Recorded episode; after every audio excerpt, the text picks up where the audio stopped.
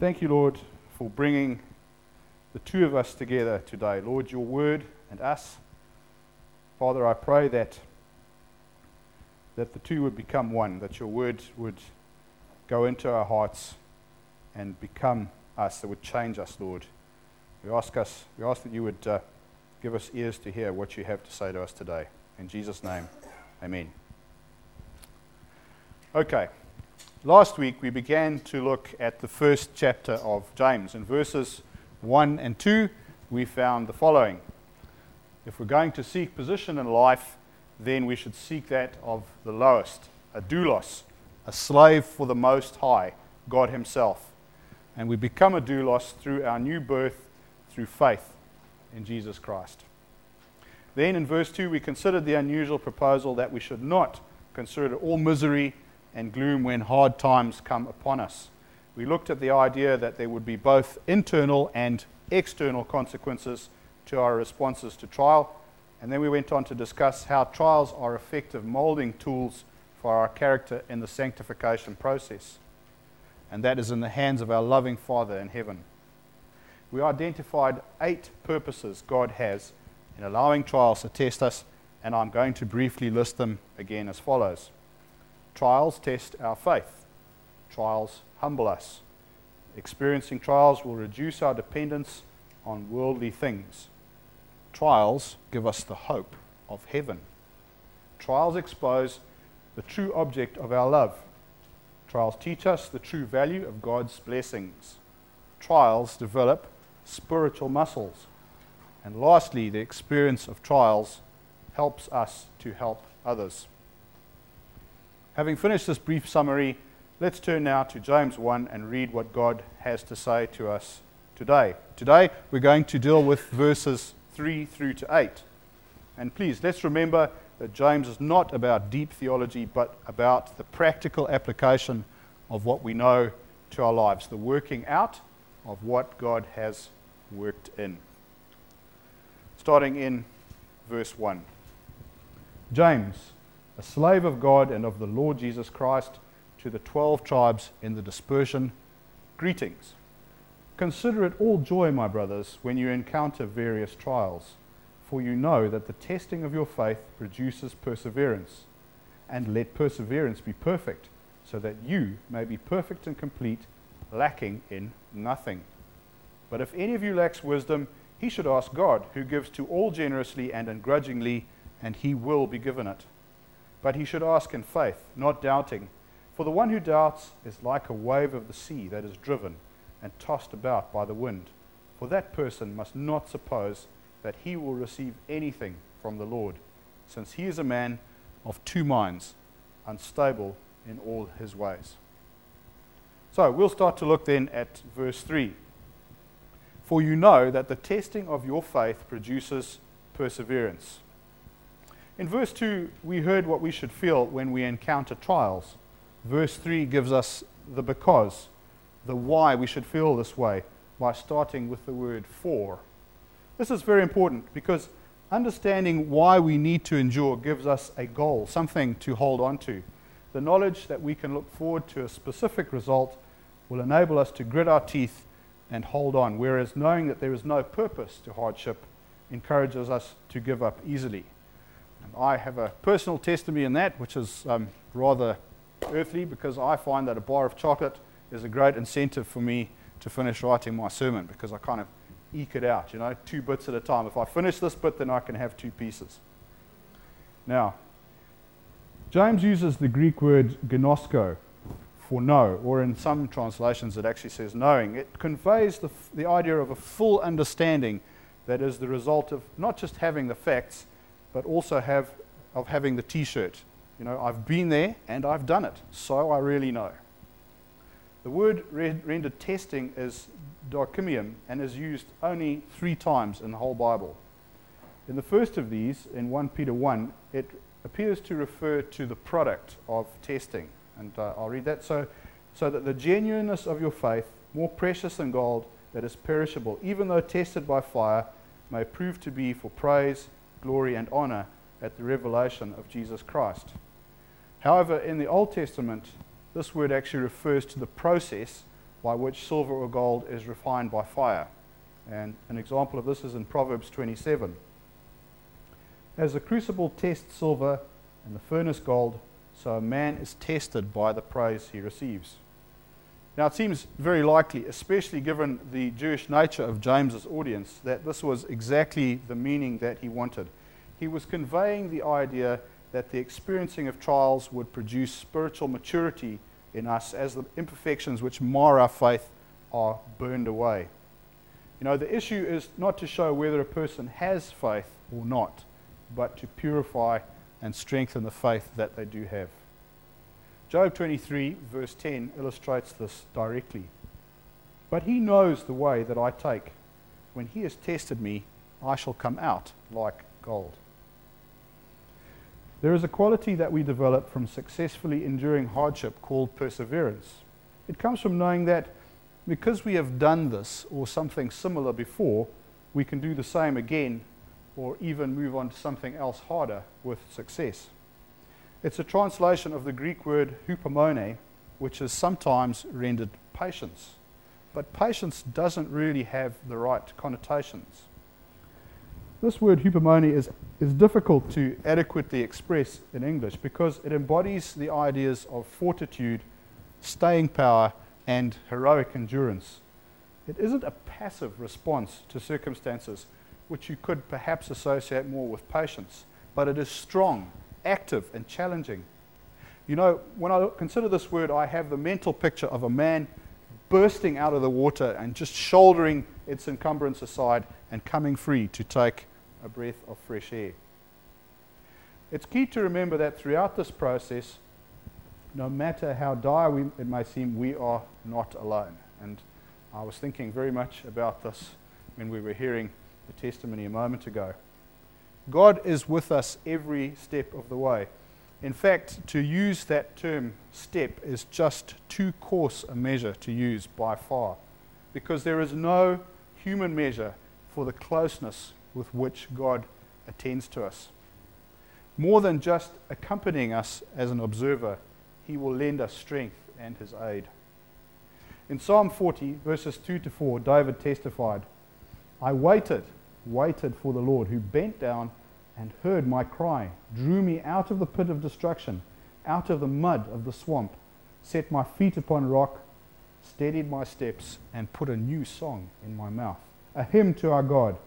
Many shall look on in awe, and they shall trust in the Lord.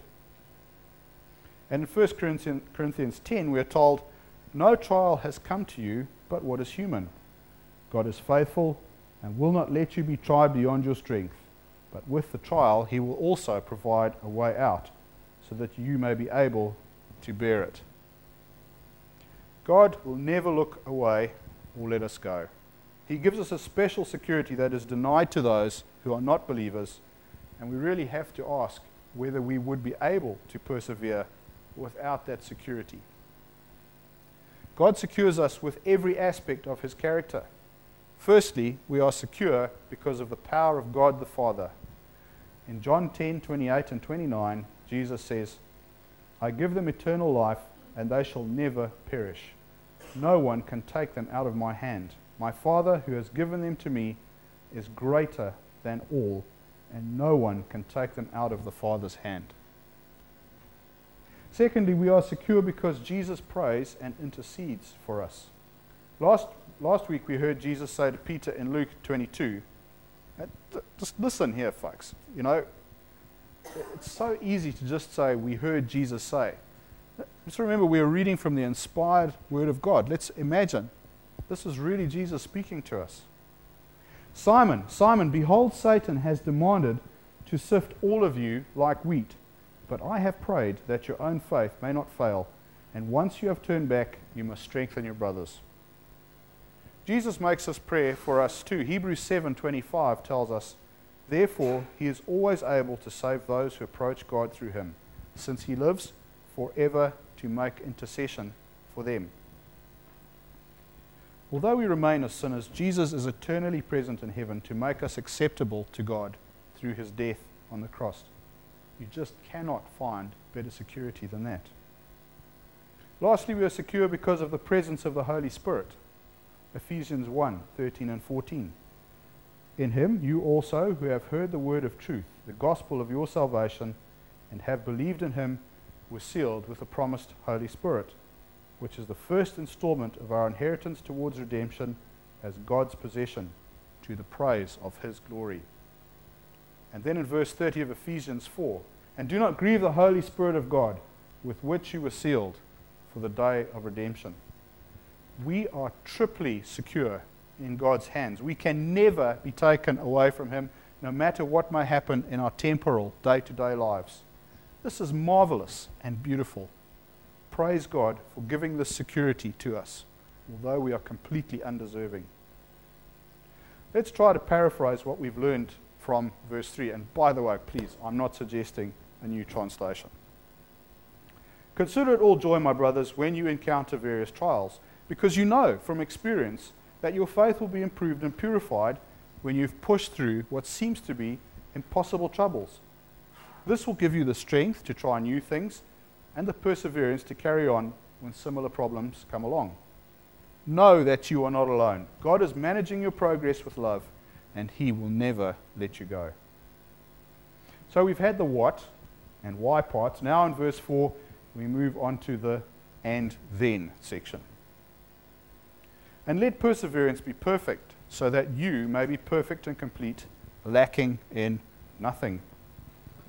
Now, this word perfect, which is used twice, comes from the Greek teleos, and it doesn't suggest that which is instantly and wholly without flaw. Bing! Now I have perfect perseverance. It's not like that. It's more a sense of something that has become fully developed through a refining process. Our ability to re- persevere will become greater as we practice it and embrace the opportunity to do so through trials. We then move towards a place where our ability will be mature and able to endure anything. If we follow this thought through, we will soon realize that we are really talking about our tendency to sin. Now, God would obviously love us to achieve the ability to not sin, but we know that as humans, this is going to be impossible as long as we're here on earth. And, you know, should this cause us to despair and, and not try at all? Well, of course not.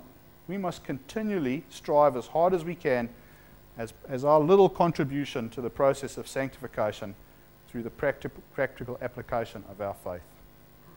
Of course, the consequence of an improved ability to keep going in the face of adversity will be an improved character, as the second part of the verse shows us, so that you may be perfect and complete, lacking in nothing. What does James mean when he says we will be perfect? Is this perfection attainable during our lives, or is it something that we can look forward to later? James uses that, uh, that particular word on three other occasions. Uh, in in uh, chapter 1, verse 17, all good giving and every perfect gift is from above, coming down from the Father of lights, with whom there is no alteration or shadow caused by change. Then in 125, but the one who peers into the perfect law of freedom and perseveres, and is not a hearer who forgets, but a doer who acts, such a one shall be blessed in what he does.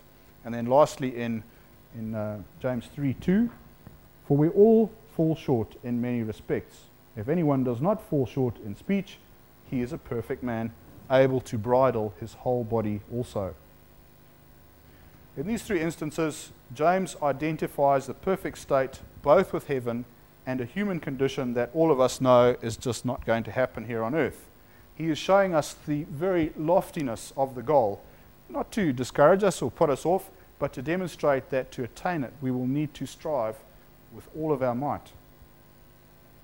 Last week I told you about my Outward Bound course and the comment of a previous participant, which was a mind that has been stretched by new experiences can never return to its former dimensions. I'd like to go back to this because stretching has a bit of relevance to perseverance. Stretching has two dimensions. There is the oops, I hung my favorite jersey carelessly and now it is stretched and basically unwearable category but there is the also more desirable sense of stretching and growing something in an orderly and managed way. Just think about how a child physically grows to the size of an adult. imagine how enormously complex that process is. Muscles must get bigger, bones grow longer, nerves grow in new places, blood supply must increase in the right place, and it all has to happen in perfect harmony because if any one thing goes wrong, then there is disaster. God stretches us in an orderly way through trials towards that perfect spiritual character. In the same way that an adult has superior physical strength to a child, we will then have superior spiritual strength. As we gain the new strength, we must use it. Our aim must turn towards new challenges. When we understand how God holds us in His hand securely and how lovingly He intends His training, then we will be able to face the future and new things without fear. This is the kind of stretching that James is encouraging. Properly exercised perseverance is a kind of control process for the stretching action of trials. If we do not persevere, we may end up with a shapeless jersey kind of life, and that, I pray, is something none of us desire. It's worth noting that there are no shortcuts in the process. If we want the right end result, then we must work through all the steps. We might groan when we hear that old saying, no pain and no gain, but the wisdom and challenge of it is still there. James now goes on to talk about wisdom being a prerequisite for perseverance in verse 5. But if any of you lacks wisdom, he should ask God, who gives to all generously and ungrudgingly, and he will be given it. Why would James have made what seems to be a bit of a jump off subject? To help answer this, let's try to answer a few questions about wisdom. Well, firstly, what is wisdom? Wisdom is a kind of a blend between experience and knowledge, applied practically and with insight. I may have done this before and or I may know how to do it, but unless I correctly apply that knowledge and experience, I can still end up with a disaster. Wisdom is a crucial element in the su- successful progression of our lives. Without it, we are destined for failure. My late grandfather was very fond of quoting this little verse to me when I was a child.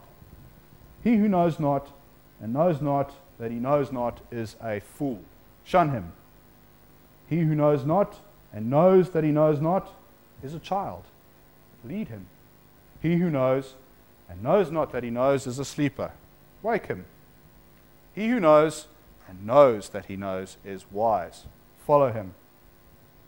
Now, this points out the desirability of wisdom. As a man, I do not wish to be considered a fool, a child, or asleep. I have responsibilities to faithfully execute and there is no doubt that wisdom will assist me enormously to do so. Secondly, where do we get wisdom? Some fortunate few of us may already be blessed amply with wisdom. However, I can certainly speak for myself when I say that uh, I could sure use a lot more than I seem to have. We may talk about wisdom as being only accumulated experience. This is the school of holding the match until we get blisters. Given the damage this type of learning causes to ourselves and others, it's hard to imagine how it can be associated with real wisdom at all. Real wisdom will allow us to work out the consequences of holding the match for too long before we light it. There certainly is an element of experience to wisdom, however, but it is how we gain the experience that counts. I can have successful and unsuccessful experiences. I can observe the results of others' experiences. I can listen to others talk about what they have done, but how will I use that information? This is where the special quality of wisdom appears. It's not something you can go to a store and buy, but it is a gift. In Job 28, verses 12 to 22, we are told quite comprehensively where we will not find it. But whence can wisdom be ob- obtained? And where is the place of understanding? Man knows nothing to equal it, nor is it to be had in the land of the living. The abyss declares, It is not in me. And the sea says, I have had it, had it not. Solid gold cannot purchase it, nor can its price be paid with silver. It cannot be bought with gold of Ophir, or with the precious onyx, or the sapphire. Gold or crystal cannot equal it, nor can golden vessels reach its worth. Neither coral nor jasper should be thought of. It surpasses pearls and Arabian topaz, nor can it be valued in pure gold. Whence then comes wisdom? And where is the place of understanding? It is hid from the eyes of any beast, from the birds of the air it is concealed. Abaddon and death say, Only by rumor have we heard of it. And by the way, Abaddon is the angel of the bottomless pit, so there's no wisdom in hell. Then we're told very specifically where we will find wisdom as we continue to read in verse 23 and 24. God knows the way to it. It is He who is familiar with its place, for He beholds the ends of the earth and sees all that is under the heavens. So when we lack wisdom, we should ask God. James is not only showing us where we can get this attribute, but he is also removing the excuse not to act. God calls us to act and gives us the means to do so. Thirdly, why should we need wisdom when we are facing trials? Well, I thought it would be helpful if we stood that on its head to try and get the answer. If I face trials without wisdom, what's going to happen? Well, firstly, the trials will most probably be prolonged. Secondly, the trials are going to be repeated. They're going to happen again and again. And thirdly, I might become broken and discouraged as a result. And none of these outcomes are desirable.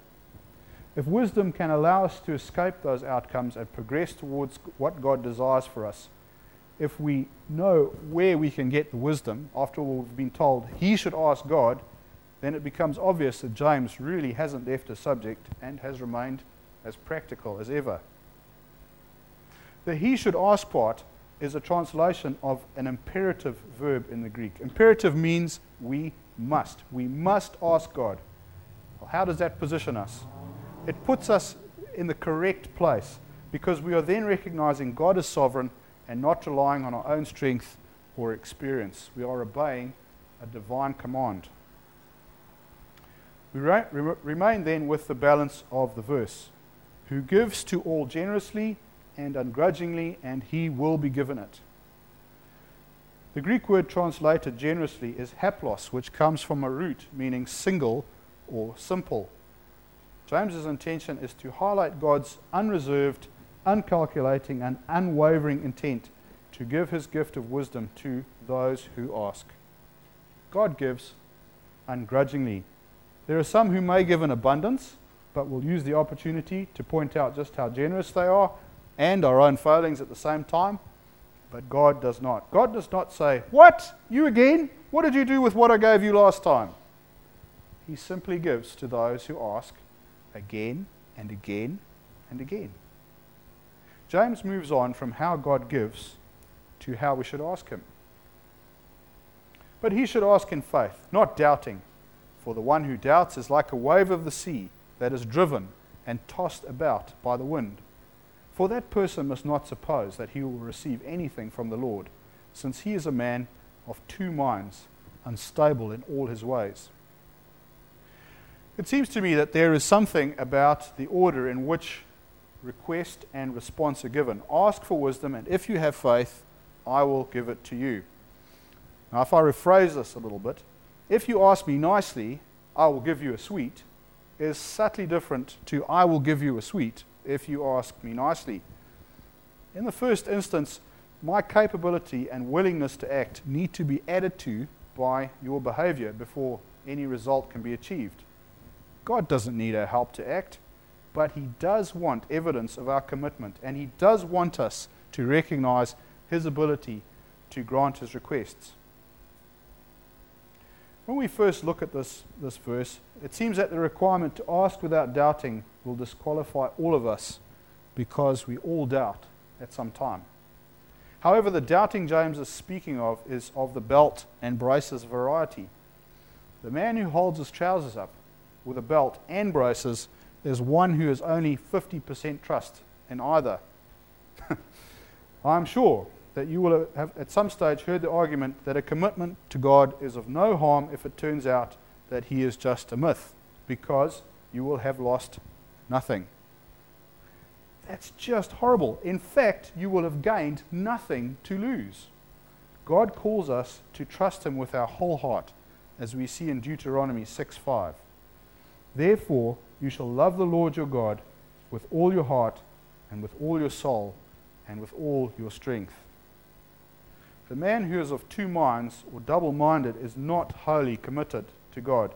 He plays safe by praying. His principal interest is position or advancement in the world, but he would also like to enjoy some of God's benefits and be sure to go to heaven when he dies. The Greek word used for double minded is dipsychos, which means literally double souled. Excuse me for a moment. Beth, thank you.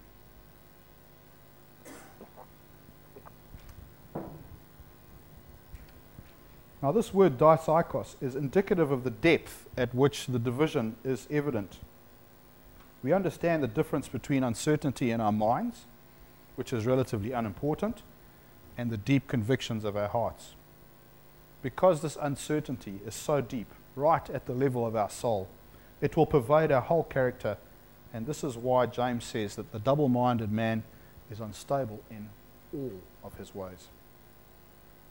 We must test our hearts to be sure that this does not describe us, because if it does, we are completely deluded and will miss out on the greatest gift offered to man.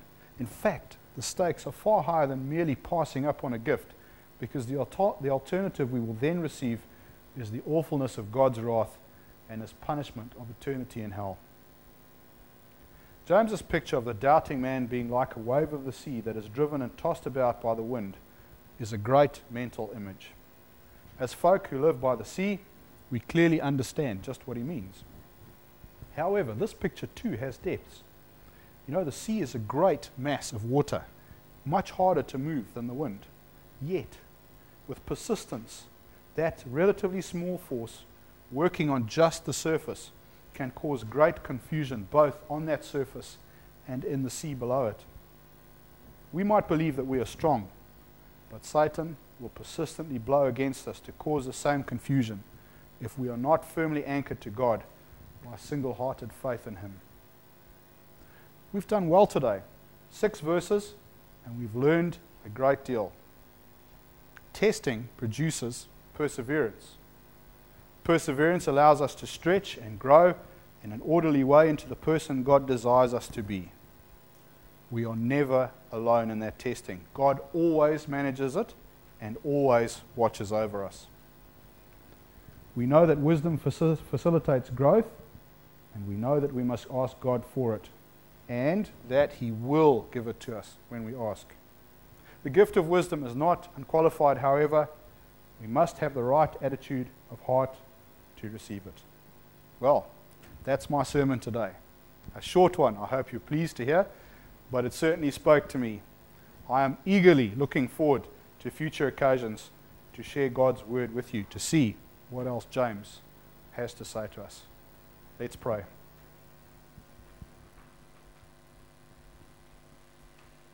Father, thank you so much for the many, many gifts that you offer us. Thank you, Lord, for your promise to give us wisdom. I pray that none of us would tarry and not ask you for that wisdom today. As we go forward into this week, Lord, I pray that we would be witnesses for you and that we would hold on to you no matter what trials we may encounter. We ask this in Jesus' name. Amen.